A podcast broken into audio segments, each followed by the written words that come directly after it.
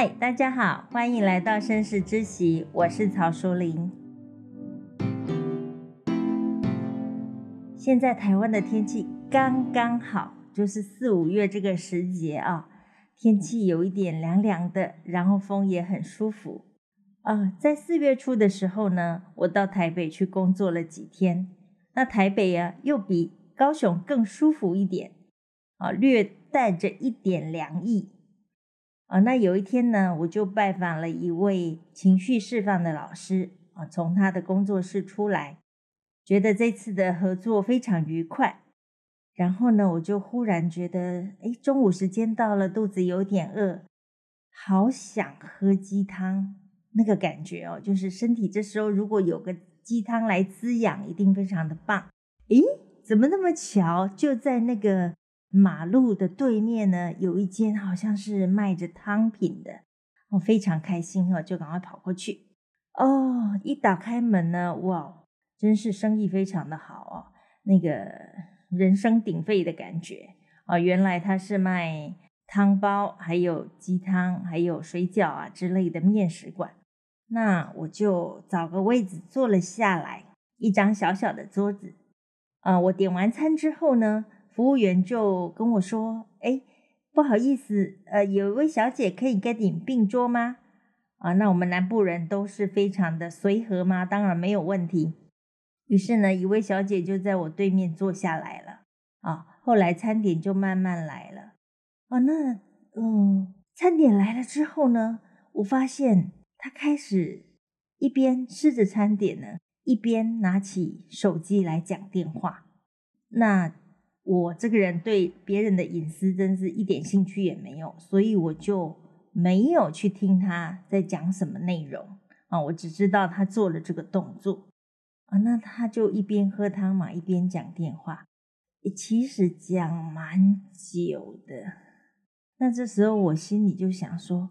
我天啊，这位小姐，你一定要在这个公开的场合，像电话那头的那个人这么公开的提出性邀约吗？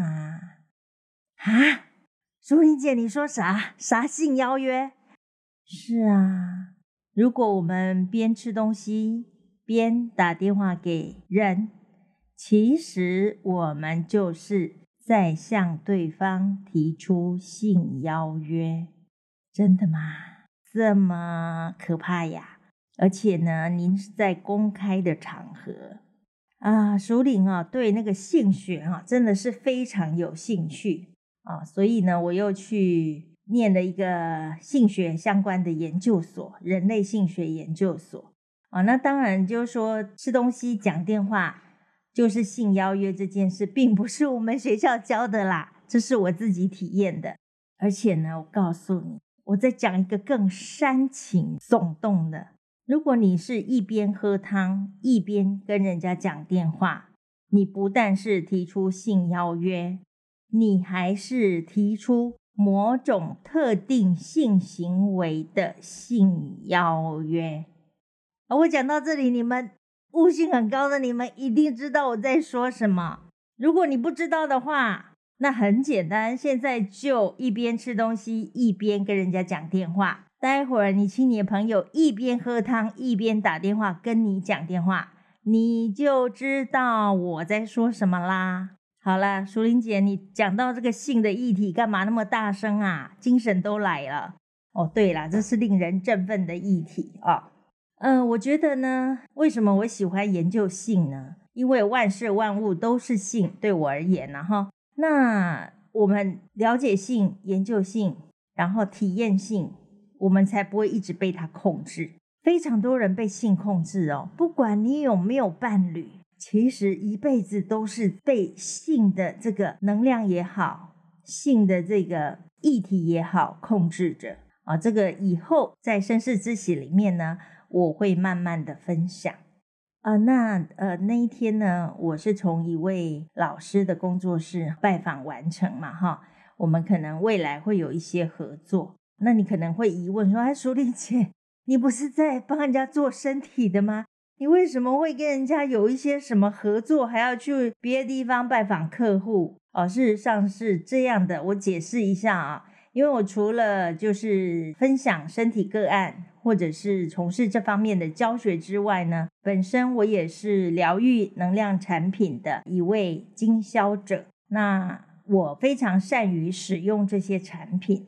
所以呢，身心灵老师就有非常多人是跟我有合作关系的。那我今天来讲到这个身心灵老师哈，很多人都跟我说啊，淑铃姐，为什么身心灵的课程都这么贵呀？有没有觉得其实好像都蛮贵的哈？什么一天一万，或者是嗯，上一个课才几天就要十几万哈，三十几万、五十几万啊，非常多的钱啊。所以呢。各位听众，如果你是让一位身心工作者帮你服务的话，你一定要觉得你的服务通常是很有价值的，因为这位身心工作者他可是花了大把银子、大把时间才学到他目前的技术的啊、那呃那一天呢，老师就跟我提到说，哦，他最近又学了一个。特别的身心灵工作的技法，但是他觉得有一点怪怪的。我觉得，我就问说，啊，哪里怪怪的呢？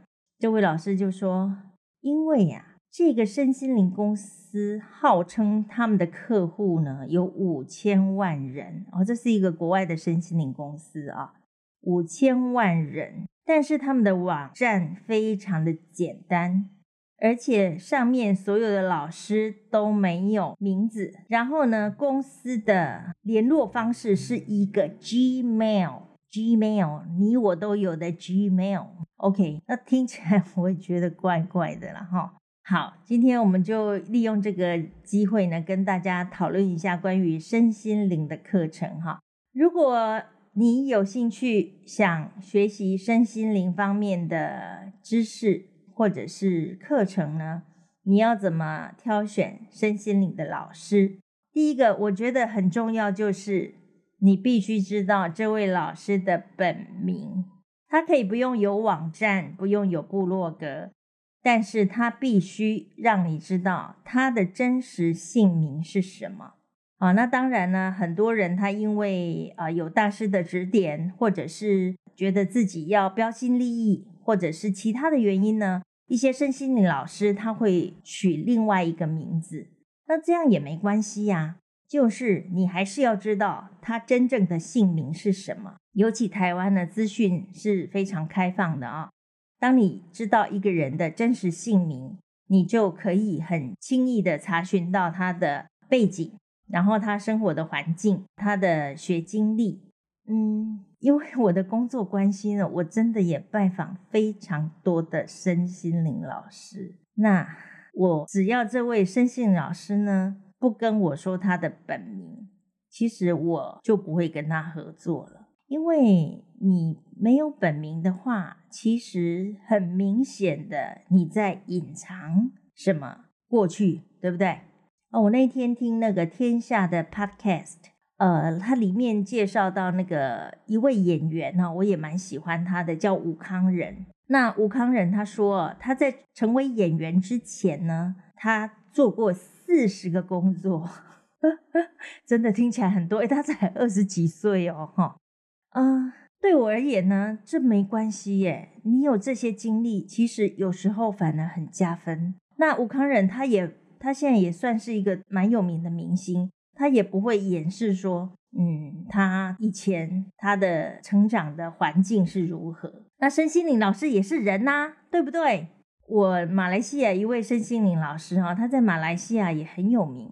那么他跟我说，哎，淑玲，你知道吗？我们家族很大，可是呢，每天的晚餐都是我做的。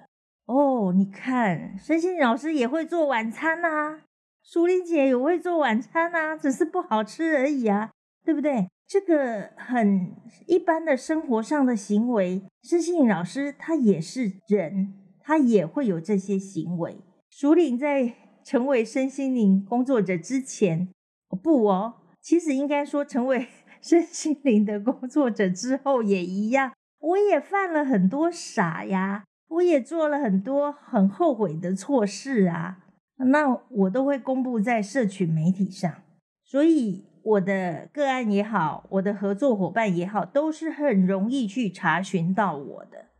包括我现在还跟你们大家讲性邀约，对不对？啊，你是很容易查询到这个人的。那所以呢，如果你连本名都不想让人家知道，我觉得这个部分呢，你们在选择老师的时候呢，就要有一些考虑。我曾经哦。进入一个印度的一个系统，学习他的自修的方法。然后这位领导人呢，他好像就叫做师傅。这团体很大哦，然后我就一直问哦，我上了第一阶之后，我就一直问说：“诶，请问我们的这个带领者哈，他叫什么名字？”全部的人都跟我说他叫师傅。我说叫师傅，你即使是佛门的师傅，也有个上下吧？然后我问了很久，没有人能回答说这个人是谁，叫什么名字。奥修先生，我们知道他叫奥修，他从哪里来，家乡在哪里，读什么学校，有过什么历程，我们都可以查得一清二楚。然后这位仁兄，他就是有个大胡子，然后是外国人，我们是查不到他的，所以你知道，我上完一阶我就再也不去了。我觉得这怪怪的吧。我记得很久很久以前呢，台湾的一个英文补习班，它就有一个广告哈，就是说，呃，有两个在英国，好像美国的流浪汉，然后他们在互相问候的时候，他们就说，哎，不然我们可以到亚洲去教英文啊，哦，就像台湾很多看他是外国人，可是事实上他根本不是英语系国家的外国人啊，他也来台湾教英文啊。那身心灵老师也很多外国人啊。你必须知道他的本名，或是他的著作，或者是他的部落格，或者是他的社群网站，你必须查询得到。学历也有学历，每个学校都可以查询得到的啊。所以呢，我们在学习这么昂贵的身心灵课程，我就邀请大家去询问一下这一位老师他的真实姓名。那如果他可以讲出真实姓名的话，表示他对他的过去也可以接受。也可以被查询，也可以被怀疑。每个人都可能犯傻、犯错啊，这有什么关系呢？我们不就是来修炼我们自己的吗？嗯，那呃，关于性邀约跟身心灵老师的选择的其中一个条件，今天就跟大家分享到这里。感谢您收听《身世之喜》，我是曹淑玲。期待您下一次继续的收听，拜拜。